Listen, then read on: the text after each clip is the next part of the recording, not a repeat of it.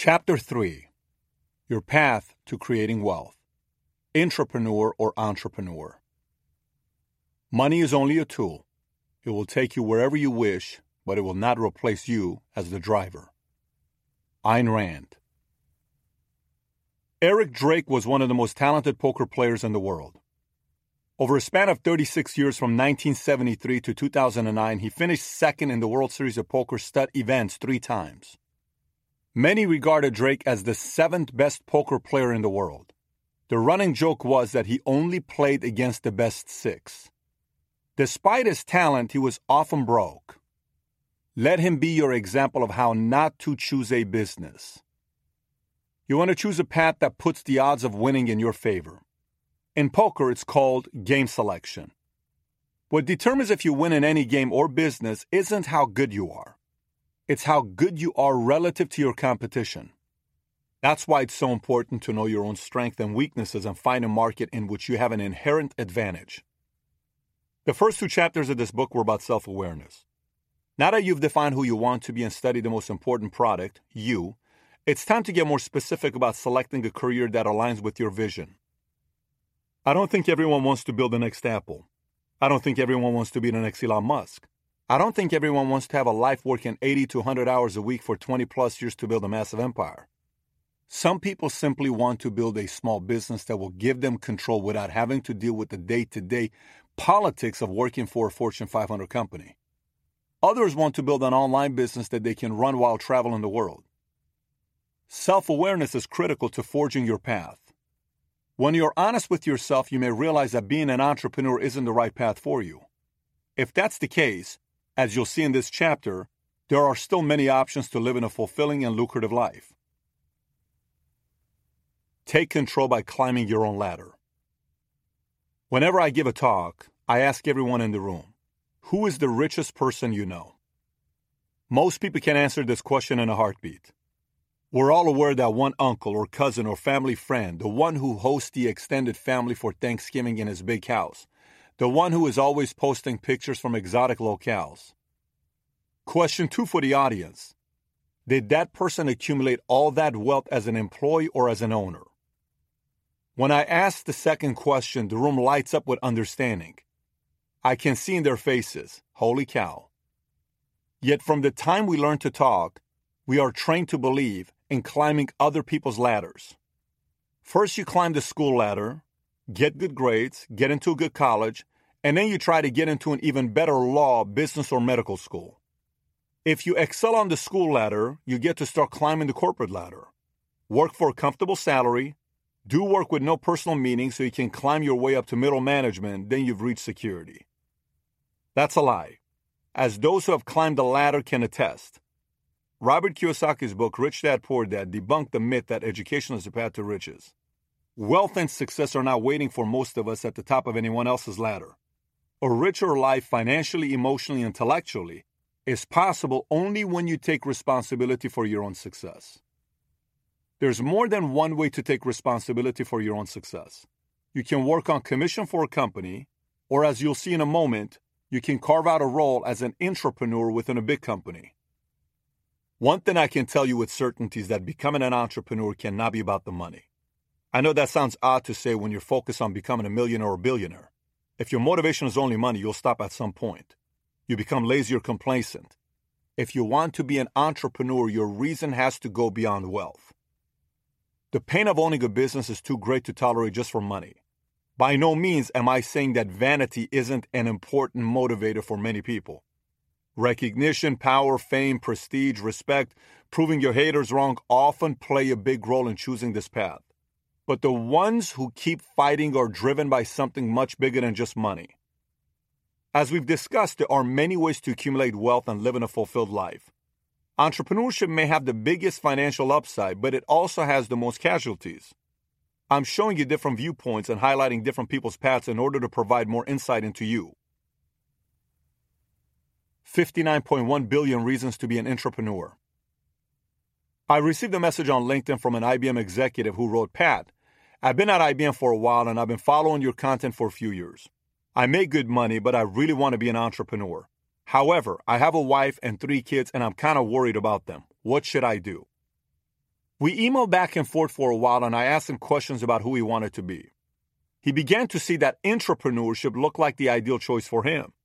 This is when you're part of a company and create a new business unit, lead a new initiative, or work out incentives that reward you for driving growth and innovation.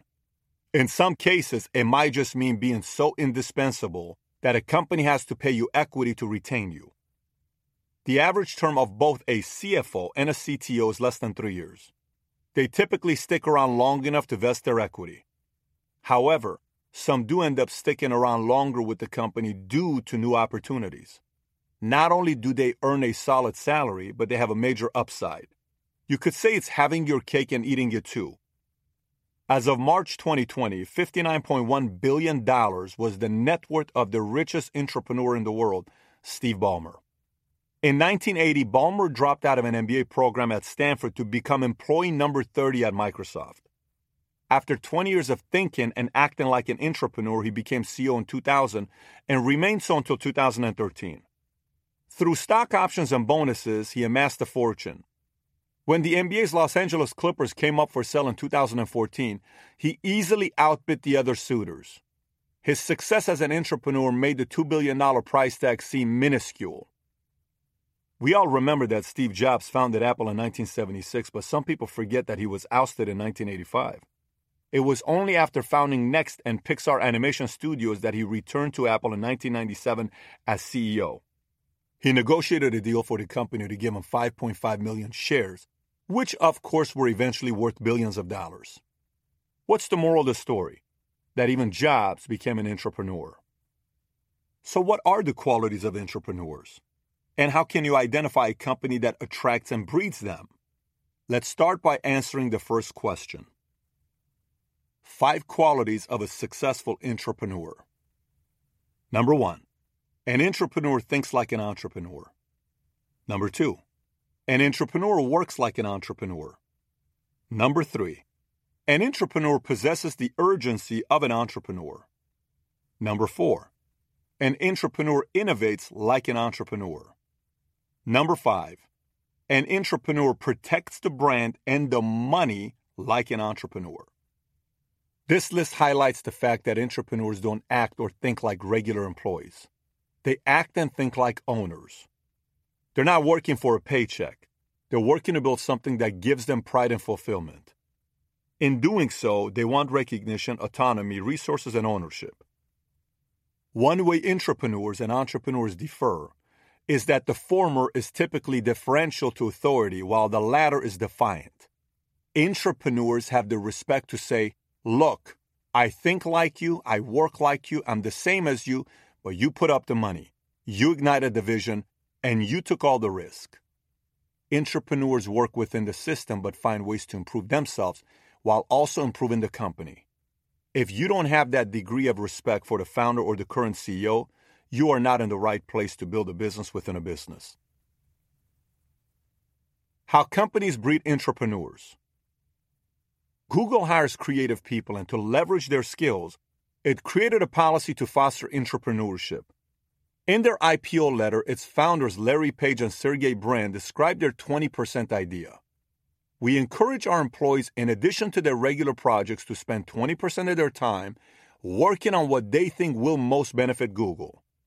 This empowers them to be more creative and innovative. Many of our significant advances have happened in this manner. Products created during the 20% time include Google News, Gmail, and AdSense. Companies that attract and breed intrapreneurs do so by communicating in a way that appeals to innovators and stars who might be more comfortable working in a corporate environment. These companies put forth a vision that any employee can come up through the ranks without putting up their savings, without having to risk their sanity and sleepless nights, and still have the freedom to innovate, execute, and cash in on their ideas. When I was in my 20s, I was a big earner for an insurance company. My idea was to grow my wealth by becoming the CEO. I didn't think that I had to quit to make a big impact and the fortune that goes with it. One day I pulled a move straight out of the film Jerry Maguire and sent a 16 page letter to the higher ups explaining my vision. Nobody responded. Then I sent it to the parent company. Within 30 minutes, a man named Jack responded and set up a meeting.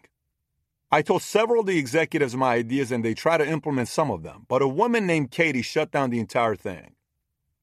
It was quite the opposite culture to Google's. The company made it clear that it didn't want me to innovate. Just as the journalist Laura Ingraham told LeBron James to shut up and dribble, that company basically told me to shut up and sell. Katie was a perfect example of an aristocrat and a bureaucrat. In the book Barbarians to Bureaucrats Corporate Life Cycle Strategies, Lawrence M. Miller described how companies go through multiple states prophet, barbarian, builder, explorer, administrator, bureaucrat, and aristocrat. And once in a while, a synergist shows up to save the company from going out of business. At the time, there were many lawsuits against that insurance company, not to mention a reputation for unethical practices that damaged its brand.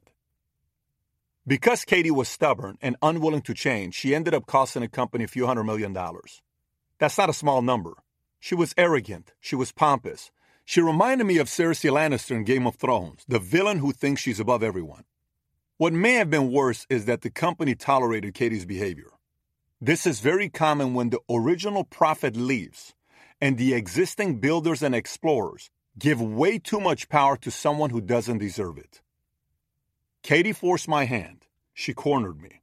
At the time, I didn't see my next move as investing all my savings to become an entrepreneur.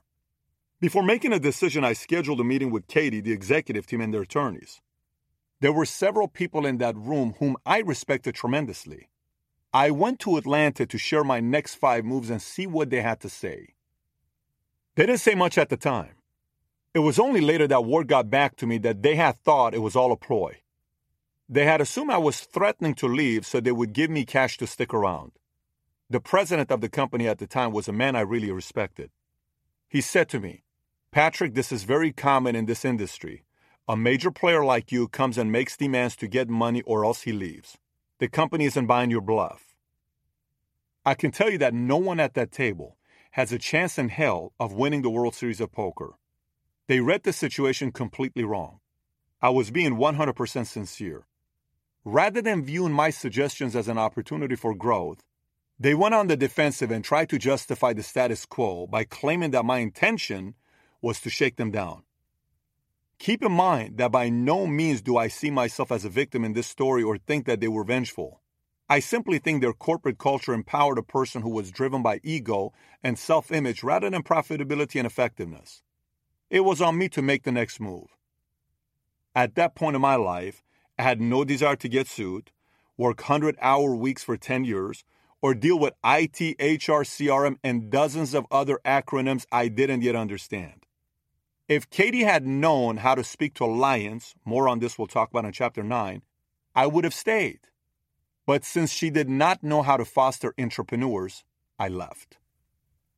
It's worth mentioning a second time that I don't see myself as a victim in this story. Things are going to happen in business that are beyond your control. How you choose to react to them will determine whether you become a master at your craft. Sometimes you are forced to make your next move sooner than you previously intended to. I was clear about my non negotiables, and once they were compromised, I had to return to the chessboard of my career and devise a new plan of attack. Traits of companies that attract intrapreneurs. Number one, their executives are comfortable taking calculated risks and encouraging creativity. Number two, their compensation plan incentivizes innovation and outstanding performers. Number three, their executives play offense, improve, instead of just playing defense, cover their asses. Number four, their executives elevate potential stars rather than hold them back. Number five, their executives actively seek out ideas from all layers of the organization. Number six, their executives actively look for young talent to keep the company vibrant and innovative. Let me be clear about who this message is for. I'm speaking to you if you're still deciding on your path or contemplating leaving a job to start a business. I want you to see that with the right company, becoming an intrapreneur might make a lot of sense. I'm also speaking to you if you run a company Knowing how to attract and reward intrapreneurs will have a massive impact on your ability to grow. One final story about intrapreneurship. Recently, I was negotiating with an insurance carrier. The employees didn't hesitate to share their frustration about their boss with me. Since their ideas were constantly being rejected, they were always playing defense. The company's culture, starting with the guy at the top, who was risk averse, forced them to stay in their lane and keep the status quo. Is it any wonder that sales were flat and the most ambitious employees were leaving? Remember that not making a move is also a move. Losing time on the clock will come back to haunt you whether you're playing chess or the game of business. Companies must build their compensation structure to reward ideas and innovation. Intrapreneurs want to see that if they work, act, and innovate, their company will reward them like entrepreneurs with bonuses, stock options, or whatever else they have in place to do so. If you're a rising star in an organization and see a path to riches within the organization, you'll likely stay. If not, it will lose you. That's exactly what happened to me. Like the IBM executive who reached out to me for advice, you may be ambitious and talented and still have sound reasons not to start your own business. Working with, not for, a company that fosters intrapreneurs is a great alternative. Don't judge an entrepreneur by the final product. It doesn't matter how perfect a person's life looks. At some point in his or her career, he or she has struggled. This tweet is a perfect example of the gap between how entrepreneurs are perceived and their actual reality. Eric Dipelman once tweeted, Following Elon Musk on Instagram shows an amazing life. I wonder if the ups and downs he had make for a more enjoyable life. And Elon Musk responded. He said, The reality is great highs, terrible lows, and unrelenting stress. Don't think people want to hear about the last two. Too many people judge entrepreneurs by who they are now instead of who they were before. They also fail to see or don't want to see the pressure that comes with success. That misconception is a blind spot that may fool you into making the wrong move. When I meet successful entrepreneurs, I want to know about the period when it felt like they were in hell. I ask questions such as What did your schedule look like when you weren't sure if you could pay the mortgage? Did you cry yourself to sleep or stay up all night paralyzed with fear? Tell me about the toughest things you had to overcome. Tell me what terrified you. Tell me what helped you get past all your fears and insecurities. It's the same when I interview personalities and celebrities on Valuetainment. I don't ask the cliched questions that everyone else does or glorify notoriety, and I especially don't want to highlight the glamorous side of being a CEO. I want to take the conversation deeper because that's where the real value of someone's story lies. I took a number of my colleagues with me on a trip to Dubai in 2015, including Sheena Matt Sapala, a recently married couple. After arriving, Sheena and Matt were on an elevator with a few of my friends, but they didn't know one another. During the elevator ride, Sheena and Matt got into a heated fight. They were both feeling the weight of enormous stress, mostly because they had less than $1,000 in their bank account. Later that evening, I had gathered all the people together at dinner and I introduced Sheena and Matt to some of the other people at the table. I said, These two are such a power couple, they are going to be killing it. Immediately, Sheena and Matt turned red in the face, and a few other people smiled and laughed, finding something amusing. I had no idea what was going on. After dinner, we were on a yacht. Everyone had had a few drinks, and Matt said, Pat, they meaning the colleagues with whom we ate dinner, saw Sheena and me get into a terrible fight in the elevator. They both felt awkward, but as we talked, the conversation turned to marriage and they started asking me about mine. Let me tell you something, I said. My wife and I have awful fights. We had one last week. If you were to eavesdrop, you would think we were 10 seconds away from filing for a divorce. But then we resolve the issue and move on. Things get heated because you're dealing with a lot of stuff. We have two young kids. In 2015, my youngest child hadn't been born yet. We have our own families of origin and all the baggage that comes with it. We're running a business. We're trying to exercise and stay in shape. And I could keep going with a list of issues and challenges that would make your head spin. My wife and I may look as though we have the perfect marriage in which we're always sweet and loving with each other, but the stress of work and life makes perfection impossible. Ask any couple who has been married for 20 or 30 years if there was ever a moment when they considered calling it quits. I bet the vast majority will say yes. What's interesting about this story is that Sheena and Matt had just joined the company in 2015. Four years later, together, they were earning more than $1.5 million a year. Everyone sees their success, but only a few witness what they had to endure to get there. Rather than judging an entrepreneur by the final product, look at the product and development. Accept the reality of all the adversity involved and be honest with yourself about how hard it's going to be. If this sounds frightening, mission accomplished. I'm here to tell it like it is. And once again, you may realize that entrepreneurship may not be for you. Just as others are feeling more strongly than ever that it's the path they must take. Find your blue ocean. I'm not going to get into the nuts and bolts of starting any specific kind of business. There are many books and online resources that will tell you how to open a franchise restaurant or develop an app. Instead, I want you to think more broadly about finding a game you can beat. Blue Ocean Strategy How to Create Uncontested Market Space and Make the Competition Irrelevant by W. Chan Kim and Rene Mauborgne, professors at INSEAD in Fontainebleau, France, was published in 2004. This book was the key resource that led me to find a game in which I could win. The premise of the book is that rather than competing in games where you're an underdog, find unexplored new markets in which you can win and ultimately make the competition irrelevant.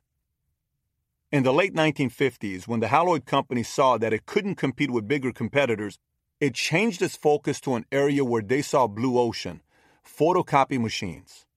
It even changed its name to Haloid Xerox in 1958. On September 16, 1959, the Xerox 914 was advertised on TV. The product became so successful that the company changed its name again in 1961 to Xerox Corporation. Businesses need a unique selling proposition. Part of finding a market in which you can win is knowing who you are. Process the competitive landscape. Is this a place where you believe you can do well given who your competition is? Do you possess the necessary resources to compete? Do you need to acquire specific resources before you can compete? In the past, I competed against government backed companies and I was always at a disadvantage. To win at that game, you need to be a government insider. And as I learned the hard way, if you're not on the inside, you're on the outside. Because those companies possess clout and other resources that I lacked, I could work hard and still lose. Have you educated yourself about the competition? Is there some additional benefit your competitor has that you can't beat no matter what you do? If so, you're in the wrong niche. Don't complain that the game is rigged. Instead, find the game in which you have a differential advantage. In Blue Ocean Strategy, the authors warned against trying to beat competitors at their strengths. They insist that it's a losing position and offer a ton of evidence to support their claim. They believe instead in focusing on blue ocean marketing, going into areas that are relatively fresh and open to superior growth. Let's go back to the year 2007. Barack Obama, a newly elected senator, was using social media to build his platform and become the hot presidential candidate. Meanwhile, on December 17, 2007, Ron Paul, at age 72, raised $6.2 million. That's 55,000 donations, more than 24,000 donors online in one day. The old establishment brushed it off. How could they make sense of it when they didn't use social media? I was 29 years old and I didn't have an Ivy League Rolodex, much less a college degree. I was an immigrant from Iran, an outsider in an industry in which the average insurance agent was a 57 year old white male. If your first instinct is to think that I was at a disadvantage, you may be more prone to see threats than opportunities. Perhaps you are using your lack of education as an excuse for not forging ahead. What I want you to see is how examining both your unique skill set and the competitive landscape will lead you to blue oceans. Think about what a 57 year old white male often lacks. For starters, very few speak Spanish. Second, most aren't comfortable enough with social media to use it as a marketing tool. And last but not least, baby boomers often struggle to understand how millennials view the world today, which makes it tough for them to relate. In 2007, the typical insurance agent was in fact an aging white male. But in 2007, the United States no longer looked like Little House on the Prairie. The United States was Los Angeles, Chicago, Miami, New York. It was diverse. I saw that as an opportunity. The baby boomers were no longer the biggest generation of all time. They have been replaced by millennials who were carrying a computer, aka smartphone, that went everywhere with them. The financial industry's marketing approach, like that of the old guard politicians, was outdated. The industry had yet to embrace social media. At the same time, it had changed its policies. Baby boomers had people cold call them to sell them financial services. In 2003, legislation creating the National Do Not Call Registry made cold calling a crime. As a result, the old guard had no way to reach new customers. At the same time, there were techies who believed that life insurance could be sold online. Again, it seemed as though I was at a disadvantage. I could barely pronounce algorithm, much less build a platform to sell insurance over the internet. And again, I saw an advantage. I knew that unlike car insurance, people don't buy life insurance. Life insurance must be sold, and it must be sold face to face. To turn things in our favor even more, Google figured out how valuable insurance referrals were, so it made insurance the most expensive keyword to buy $54.91, far more expensive than the next three. The keyword mortgage was $47.12 per click, attorney was $47.07, and loan was $44.28. The workforce had shifted. Women were now often the ones making financial decisions for their families. In 2007, the Latino population eclipsed 45 million, and it was projected to grow to more than 70 million by 2025. Meanwhile, the competition was not looking to hire women or Latinos. Another trend was that financial services firms were trying to be all things to all people. There was a movement to create a one stop shop to sell everything from life insurance to mutual funds to loans, and the list goes on. As a result, workers had to pass more tests and be trained much longer before they could make money. My reaction to this was to find the blue ocean. Rather than go broad, I went narrow. I made it so that the new agents, instead of having to get four or five different investment licenses, had to get only one. In doing so, I streamlined the training process and eliminated unnecessary scrutiny by the SEC and other regulators. In 2008, Barack Obama, an African American man, using social media as a key component of his campaign strategy, was elected president. He beat the establishment candidates Hillary Clinton in the primary and John McCain in the general election. Meanwhile, it was business as usual for the old guard insurance industry. As a result, I found my blue ocean. This gave me confidence that the strategy of focusing on women and minorities coupled with a strong social media presence could give us an edge. Following the example I just shared, I want you to focus on using your unique talent to find your niche in the business you are pursuing. When you compete against people whose knowledge and skills are inferior to yours, you're likely to win. No business is risk free, but you can decrease the risk by choosing a game in which the odds are in your favor. It's great to have bravado and believe you can beat whatever competitors are in your industry, but it's foolish to believe you can win at somebody else's game. So let's recap move one. Master knowing yourself. Number one, who do you want to be? Whether it's solitude, talking to a mentor, or using the questions we discussed in chapter one, set aside time to get clear on who you want to be. It will help if you tap into your pain. Create a visual that is in your face constantly to remind you of your future truth. Number two, study the most important product, you. Don't wait for a crisis to look for clues about the most important person, you. Make the time now to inspect yourself. Become at ease with asking yourself tough questions and become clear about what drives you. The personal identity audit is the perfect place to start. Number three, your path to creating wealth. Intrapreneur or entrepreneur. Find the path that allows you to use your unique talents with the best odds for the highest possible return and that also fires you up. Whether you want to be an entrepreneur or intrapreneur or hold some other position, be strategic about how you're going to build your wealth. Identify the competitive edge that will differentiate you and allow you to find your blue ocean.